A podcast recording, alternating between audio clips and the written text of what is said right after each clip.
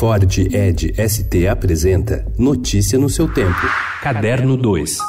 Na janela do meu quarto, olhando pro vidro do beija-flor da janela do meu quarto, que nunca foi beija-flor nenhum, porque isso aqui não é lugar de aparecer beija-flor. Quando veio um, mãe, ele veio. O ator e diretor Jorge Fernando morreu aos 64 anos na noite de domingo no Rio de Janeiro. Ele estava internado no Hospital Copstar, em Copacabana, desde a tarde, após ter um aneurisma. Segundo o hospital, a causa da morte foi uma parada cardíaca, em decorrência de uma dissecção de aorta completa. Jorginho, como era conhecido, dirigiu novelas, minisséries, seriados e filmes. O último trabalho foi na direção artística da novela Verão 90, no primeiro semestre desse ano. Ça, il risque de vous le donner à l'examen. Essayez de faire celui A moins B fois A plus B égale A carré 1. C'est mon frère, j'y vais.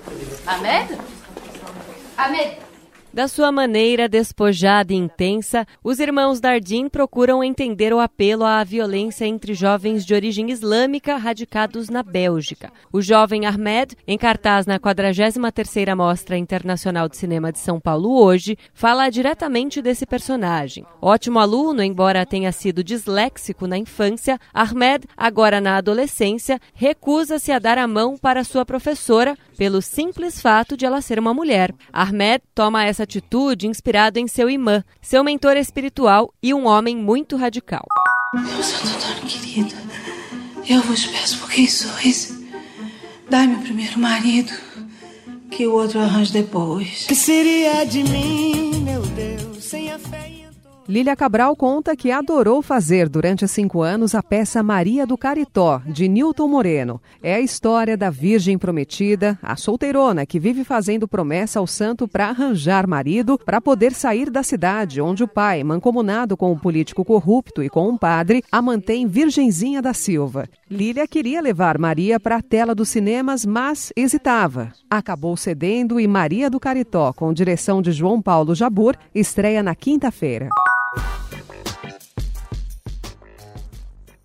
O público brasileiro, um grande consumidor de mangás, já está acostumado ao caráter aventuresco e frenético dos quadrinhos japoneses voltados ao público infanto-juvenil. No entanto, ainda há poucas referências no país de obras mais adultas nesse estilo. É essa falha que motiva a exposição Isto é Mangá, a arte de Naoki Urasawa, que abre hoje na Japan House, apresentando a obra de um dos grandes nomes dos mangás atuais. Notícia no seu tempo. É um oferecimento de Ford Edge ST, o SUV que coloca performance na sua rotina até na hora de você se informar.